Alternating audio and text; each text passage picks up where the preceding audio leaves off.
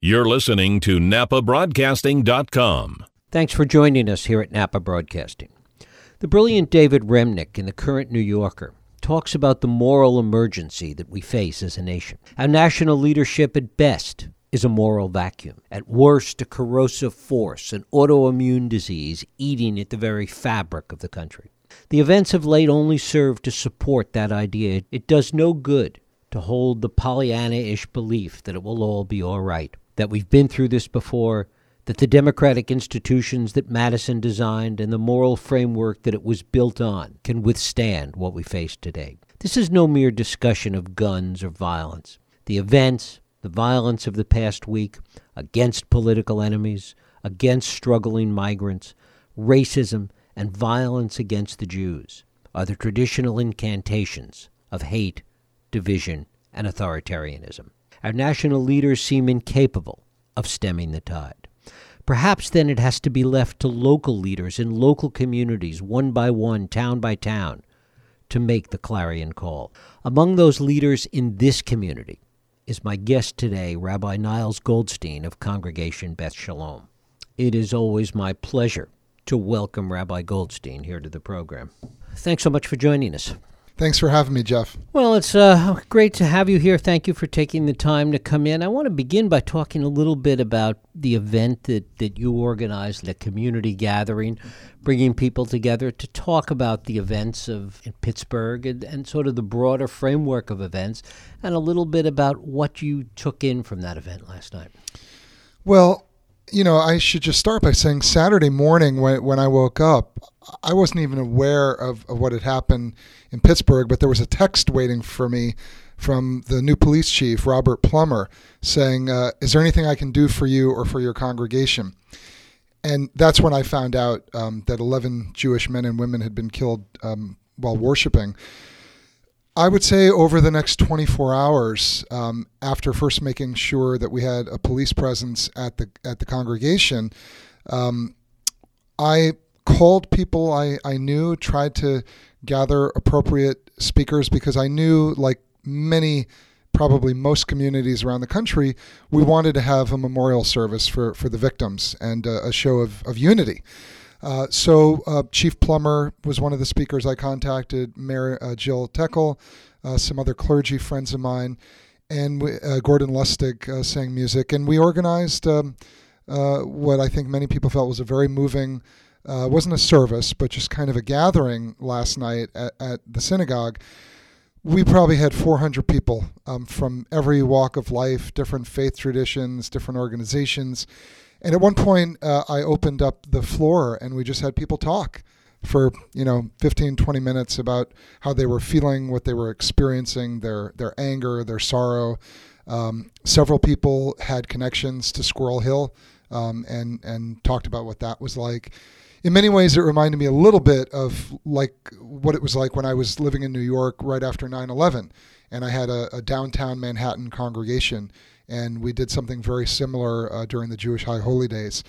So it was it was a moving event, but it was something that I and my lay leadership knew needed to be done as quickly as we could pull it off. Talk about the way in which you make the distinction, if there is one for you, between something like the memorial services and things after 9 11 and something like Pittsburgh, because 9 11 was really an attack on the country in a mm-hmm. broad sense, and the country came together in a unified way in its response to that. The violence that we've seen of late, whether it was the bomb attempts against political enemies, the, the racism that we see against refugees that, that might come into the country, and of course these attacks in Pittsburgh, all of those things are very specific. It's mm-hmm. not the the broad sense of the country being attacked. Talk about how you see that distinction and, and what kind of difference it makes. Well, I do think you're right. I, I think uh, that whether you're talking about 9 11 or Pearl Harbor, you know, those were attacks on, on our nation, on our country. But I do think that uh, the um, attempted bombings on, on public figures, um, the the mass murder in Pittsburgh, they may not have been attacks on the country as a whole, but they were attacks on our values. And as I was talking about last night, those values that define what it is to be an American, at least in my estimation, decency, respect, civility, uh, compassion for others, um, love of neighbor. Uh, I don't see a lot of those values uh, right now uh, in, in the polarized society we live in. So I do think what happened in Pittsburgh was an event with national reverberations, which is why almost every city in the country has had some form of a memorial service. But but I agree, you know, it was not an attack on, on the country as a whole. Um, but I, I think the reason it is still having so many repercussions is because, uh, aside from the carnage, um, the anti Semitism at, at, the core of it and the hatred is really just uh, a manifestation a, horrific manifestation of a lot of the emotions um, that, that we've been seeing for months and, and years. Right. I mean, there is the sense of there being this, in, in David Remnick's phrase, a kind of moral vacuum that we are facing now, a moral cri- a moral emergency, mm-hmm. I think is the phrase that he uses in his piece this week. And I think that a lot of people are feeling a kind of moral exhaustion or emotional exhaustion because it seems like every day there's something new and, and horrific at least a, a large segment of, of the population feels that way. And because we're not hearing national leaders address this and speak to this in, in that broader moral sense, what is the additional responsibility that, that you feel as a community leader, mm-hmm. as, as a moral leader in the community, to really take up that mantle and, and the pressure and the obligation that it creates?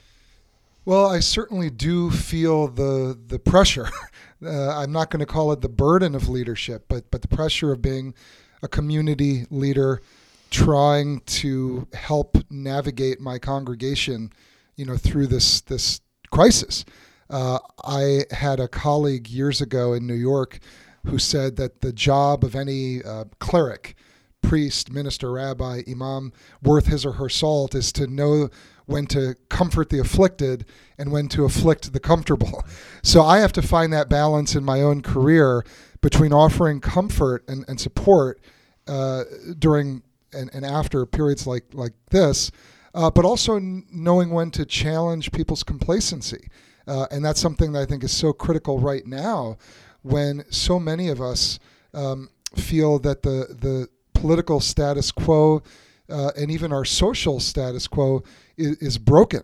You know, we have an election in, in what six or seven days. Seven I mean, days. there are a lot of things you know we can do to to take action. Um, but this weekend, for me at least, was really just about trying to keep my community safe and trying to offer comfort there is the broader issue that, that sits out there of anti Semitism mm-hmm. as well. And you and I were talking a little bit before uh, we, we went did this that, you know, all you have to look in, at for antecedents to this are the events in Charlottesville. I mean, mm-hmm. there were elements of it there. They they were not dealt with at that time. They were not appropriately addressed at that time. And of course, on a national level, the fact that that hate crimes, that anti-Semitic hate crimes, are up. I think the latest figure that I heard from from ADL was 59 percent. That's a pretty remarkable number. But whatever it is, whatever, yeah, yeah, right. No, it's it's very noteworthy. Uh, it's very disturbing. I agree. Uh, the seeds of Pittsburgh were, were planted in, in Charlottesville, uh, and we had a president um, equivocating uh, about both sides. Well, I think Saturday showed us that um, white nationalism is, not the equivalent uh, of uh, the radical left. I mean, both sides are not equal in, in, this matter. And um, yeah, I, I, just think we're living in a period now where there is just such a dearth of, of moral leadership. Uh, everything is transactional. And we really need leadership that has vision, um, that has compassion. Uh, and I'm just not seeing it, at least on the federal level.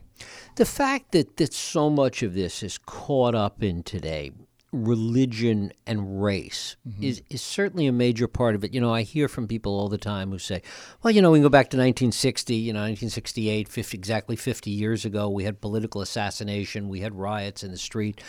We had all of those things. But the difference is that those things were absolutely political. They mm-hmm. were about a response to the political actions of a president, they were a response to a war that was going on the civil rights movement got caught up in, in all of that. this is very different in terms of, of where the hate is focused, where the racism, the anti Semitism is focused. There's something much more specific and much more morally deranged to what we're facing today, I would argue. Well, I think you're right. And I don't think any of this is new. Sadly, I'm, I'm not surprised at what happened. Um, there are two Americas right now, and the, the anti Semitic, racist, nationalist element, protectionist, anti immigrant, you know, this goes back decades and in some cases centuries.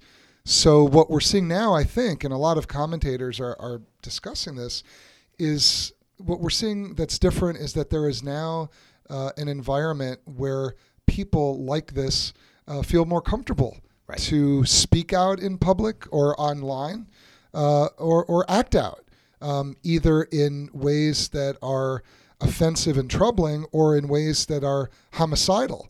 So I, I think there has always been this ugly strain within the American population, uh, probably that goes back to our founding. But I think what we're seeing now, um, because of uh, the lack of leadership, and, and in fact because we have leadership that is fueling these these um, emotions, these hatreds, uh, people like that are, are just feeling more comfortable to, to be open and it's a it's a global phenomenon too. It is, I mean, yeah. as, as you probably know the numbers on this far better than I, anti-Semitism around the world is on the march. Yeah, France, it's horrible. Uh, Russia is is really bad. Um, there there are problems all over the the world. Uh, that's for sure.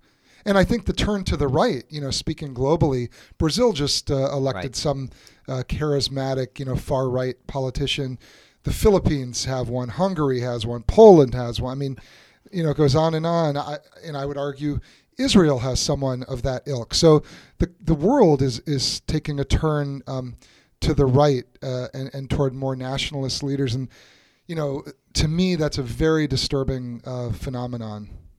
How does the nationalism, I mean, this is a tricky question, but how does the nationalism that we see in Israel, mm-hmm. how does that impact this broader discussion, do you think? Do you think it has an impact? Well, the New York Times just had a, an article uh, about how this issue, th- this murder in Pittsburgh, um, has really stirred up uh, some of the uh, conflicts between many um, in Israel right. and, and a lot of Jews, you know, here in the diaspora. Um, you know, that in itself we could spend an hour on, you know, that or, or more. That that's a very difficult um, conversation, but uh, I'm not sure um, that what is going on in, in Israel is is directly related to what we're seeing here. But you know, the the minister that Israel sent to Pittsburgh to speak at one of the memorial services is a guy named Naftali Bennett, who, uh, in my opinion, is is a far right zealot um, with uh, advocating, you know, things uh, toward minority populations that I completely disagree with, you know, I don't think that was the best choice uh, to send over here. Mm-hmm. Talk about the security concerns that you have for the congregation and, and what you sensed among members of the congregation over the weekend. Well, there's a lot of anxiety. Um, I've gotten a lot of emails, a lot of calls. You know, my leadership and I are trying to figure out, you know, what is what is the best policy and, and procedure to follow. Um, the police cannot have a, a, a, presence at our congregation every single day. Right. They can't afford it. They don't have the personnel, although we're grateful that, that they have for the last few days. Um, we're going to sit down and meet with local law enforcement. We're going to review our current procedures. We're going to talk to other experts in the field. Like, like most synagogues um, around the country, we're trying to find a balance between making our people feel safe, knowing full well that we're a very soft target, right. but also maintaining an open door policy where people can feel welcome if we're having a, um, a worship service. And it's a very fine line to tread. I mean, I've gone to synagogues in Paris and Istanbul where you go through very tight security where you have to show like show going your, to the airport. It's like going to the airport, more right. or less, right?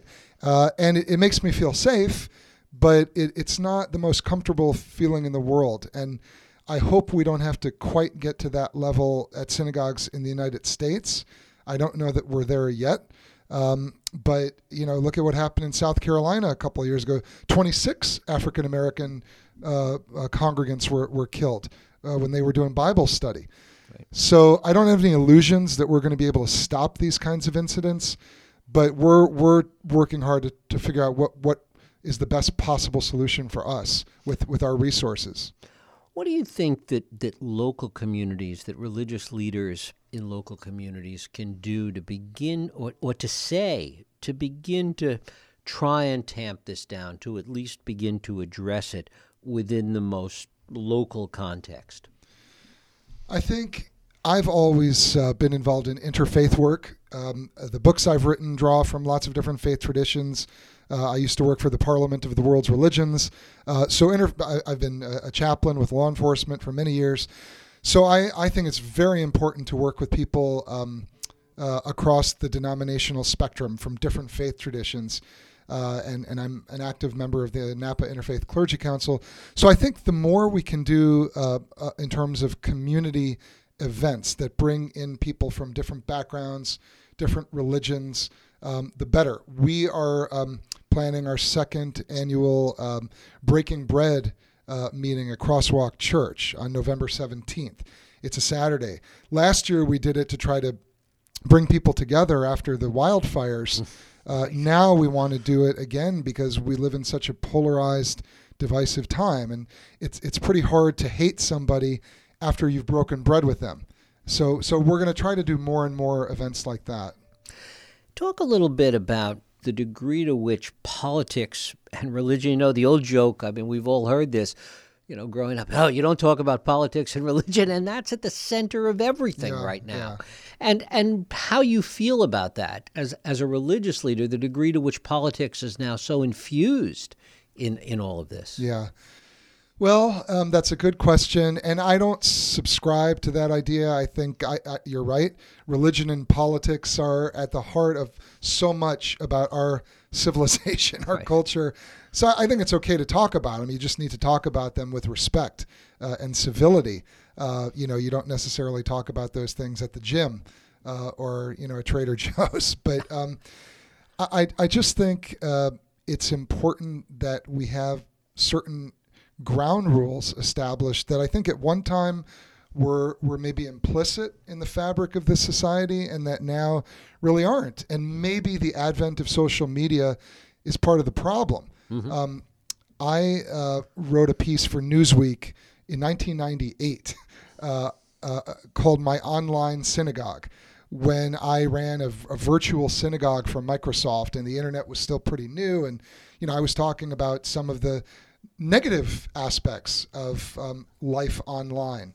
And I think we're start, starting to see them more and more. It was 20 years ago, I think I was prescient, but I know I wasn't the only one who was saying, you know, this is this amazing new thing, but it, but it has negative aspects to it. So we're seeing more and more how religion and, and politics, especially politics, um, is becoming uh, warped and, and mutated, you know, when seen through the vacuum of, of social media.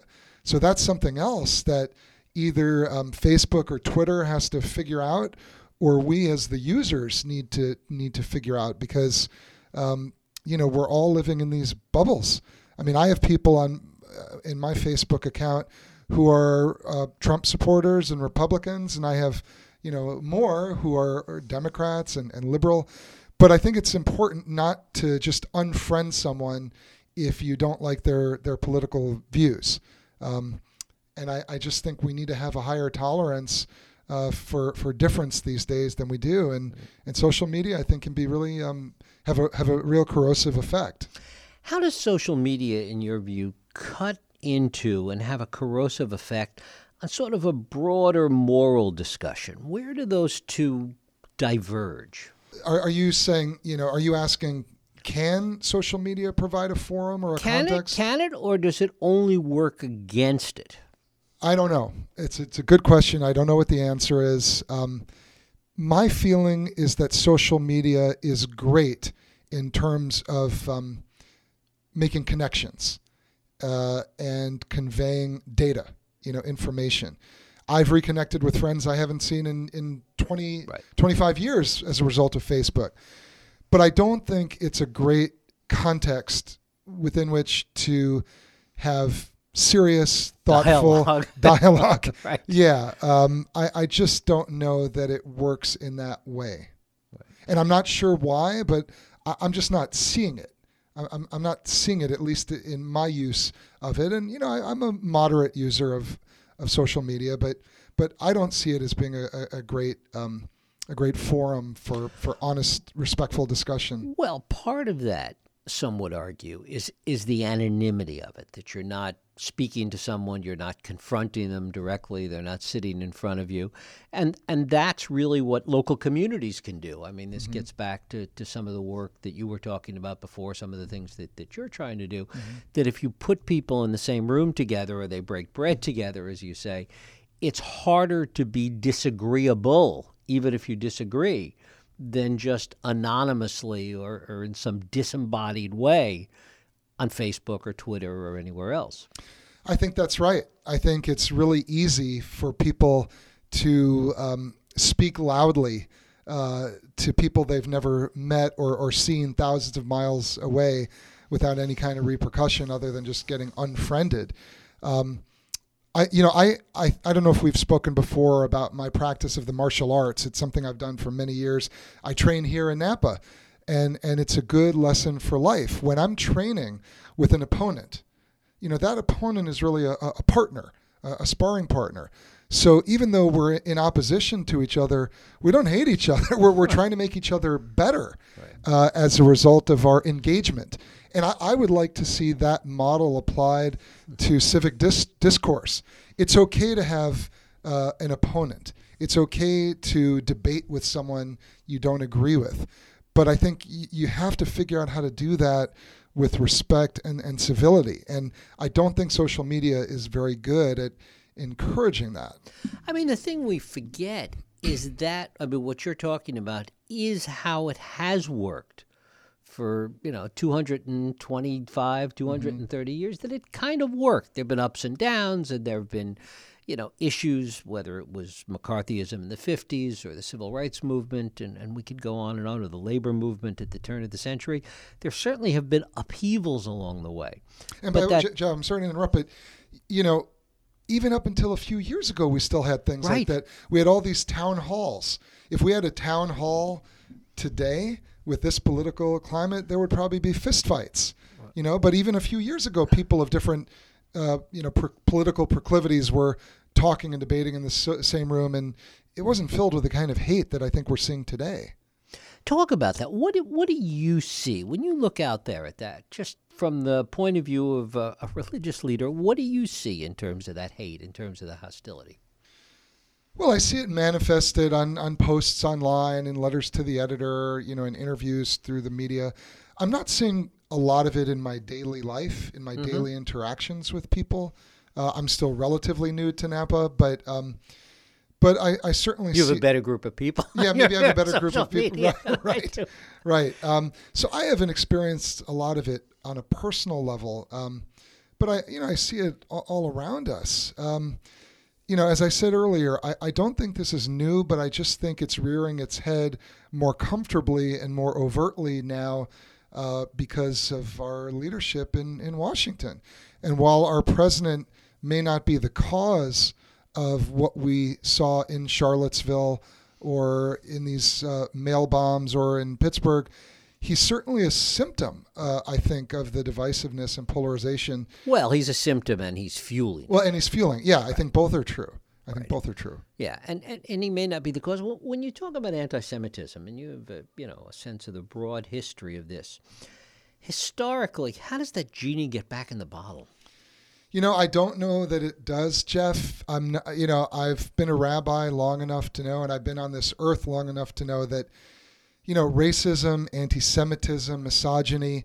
I don't know that these things are ever going to disappear. You know, until if you believe in the messianic age, you know, until the end of days, uh, until we have some kind of divine intervention. I think human nature is such that people um, uh, uh, often, not always, but often fall prey to their baser tribal instincts um, um hatred, um, uh, fear of the other, you know, all of the things that, that we're seeing today have been around since time immemorial. So, and by the way, anti Semitism, while it became much more um, uh, heinous and widespread under the Catholic Church, you know, uh, a thousand years ago with the Crusades and reached its apex with the Holocaust, anti Semitism predated Christianity. There was Hellenistic anti Semitism. So I don't know that anti Semitism, for whatever reason, you know, we have scholars who spend time trying to figure that Figure out. that out. Yeah, I, I don't know that it's ever going to go away, which is why I think we need to be vigilant, which is why um, I'm a Zionist. And while I don't agree with the policies of the current government in Israel, um, I believe it's very important to have a strong uh, Jewish nation state. Um, so I think we just need to be vigilant and work as hard as we can to, to build relationships with other people and to educate people, uh, in, in, in our case, about uh, the Jewish faith and, and community. But I don't have any illusion that um, education is going to wipe out anti Semitism. Do you see things getting worse before they get better right now? I don't know. I think we're on a, a precipice in America, and I think Pittsburgh really highlighted it. Um, I don't know. I think either it's going to get better or it's going to get worse. I, I don't. I, I don't think it's Spoken like a rabbi. Right. I don't think it's going to be incremental. My my gut is that it's not going to be incremental. That we're going to either see more of these relatively quickly, uh, or um, it'll get uh, better, you know, more more dramatically. But I really don't know wh- which way it's going to go. I, I I'm heartened by all of these memorials that I've seen all over the country, where Jew and Gentile, believer and atheist, you know, Democrat and Republican, where everyone are coming together. Uh, that's great. That's heartening. But um, I think it's too early to know yet. Yeah, I mean, it's a little bit like the gatherings that happen and, and all the things that happen after mass shootings sometimes, just in general. And we see this reaction to gun violence and, Yeah. and people come together. It just never lasts very long. No, it doesn't. And, you know, that points to, I think, uh, a deeper problem um, that America has had for a very long time. Uh, and that is the issue of, of gun violence. We didn't talk about that last night at the memorial. Uh, but, you know, when, when the president says that if the synagogue in Pittsburgh had a guy with, with a gun uh, standing by the door, and some synagogues have done that, you know, many haven't, that that would have uh, prevented this. Well, if someone shows up with an AR-15 or an AK-47 and hundreds and hundreds of rounds of ammunition, I don't know that one guy with a handgun By the going way, to stop it. I mean, with respect to Pittsburgh, there were four police officers that were injured, that were shot That's in, right. in the melee yeah, that, that- happened. that's right. So I think until this country addresses uh, the how easy it is to um, procure uh, these these violent and powerful weapons of of mass murder, these things are going to continue to happen. And no matter how many vigils we have, no matter how many memorials we have, after school shootings, after movie theater shootings, after synagogue shootings, they're going to happen over and over and over again. Well, stay safe. Rabbi Niles Goldstein, I thank you so much for coming in and sharing your thoughts with us. Thanks, Jeff. I'm sorry to end on sort of a, uh dark note, but you But know, just remember, it's always darkest before it turns pitch black. that's right. Thank you. Thanks for listening to NapaBroadcasting.com, Napa Valley Radio for the way we live now.